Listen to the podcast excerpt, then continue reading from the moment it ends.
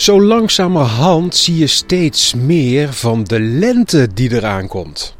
Ik heb je al verteld en ik heb je laten horen, hè, de merel die ochtends vroeg al zingt. Ondertussen, als ik in de radiotuin kijk, dan zie ik ook de krokussen die hun kopjes al boven de grond hebben gestoken en opengaan. Die mooie gele en paarse bloemen. En de narcissen, die staan ook al zo te popelen van. Wij willen opengaan. En er is nog iets dat je kunt tegenkomen, maar dan moet je wel goed kijken.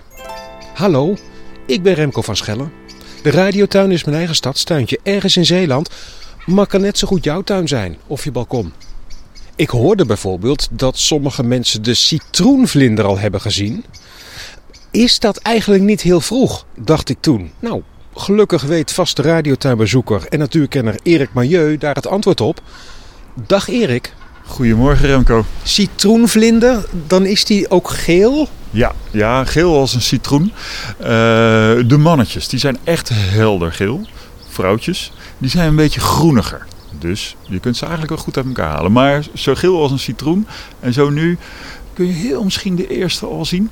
Als je nu een gele vlinder ziet, ja, gegarandeerd citroenvlinder. Maar ik dacht dat vlinders iets was voor in de zomer als het lekker warm is en zo. Ja, ja die citroenvlinder dat is best wel een bikkel hoor. Want uh, uh, dat is een van de weinig vlinders die als vlinder overwintert. Dus uh, niet als eitje of pop of rups, maar gewoon echt als vlinder. En in tegenstelling tot bijvoorbeeld de Atlanta's en, en dagbouwogen, die gaan ergens veilig in een schuurtje gaan ze overwinteren. hangt deze gewoon buiten in de struiken. Gewoon tussen je klimop en dan... Hier, daar, de klimop, aan de rand van de Nou oké, we ja. hebben er al eens eerder in gekeken. ja, gaan we weer. Het maar nooit hoor. Dat is, het kan zomaar zo zijn dat hij gewoon heel onopvallend... gewoon zichzelf onderaan zo'n takje vasthoudt en wacht tot het een beetje opwarmt. Ja, want dan kunnen we heel goed zoeken. Die vinden we nooit. Nee, dat is hier. En daar, daar komt ineens dat, dat, dat geel-groene van. Ze komt heel mooi van pas. Want ik zie in je klimop zitten er ook allemaal van die beetje vergeelde blaadjes in. Ja, dat kunnen wij uh, zoeken wat we willen. Maar de kans dat we er eentje vinden. Maar zien we ze eigenlijk veel? Ja, nu misschien niet omdat ze dan op daar in die klimop zitten. Uh, en af en toe komt er eens eentje naar buiten. Maar zijn er veel van? Ze vallen ontzettend op nu natuurlijk. Hè? Dus, uh, omdat er nog zo weinig kleur is in de natuur. Je ziet bijna niks. En als er dan ineens iets geels voorbij fladdert. Ja, iedereen die, die kijkt op en denkt, hé, hey, wat zie ik nou?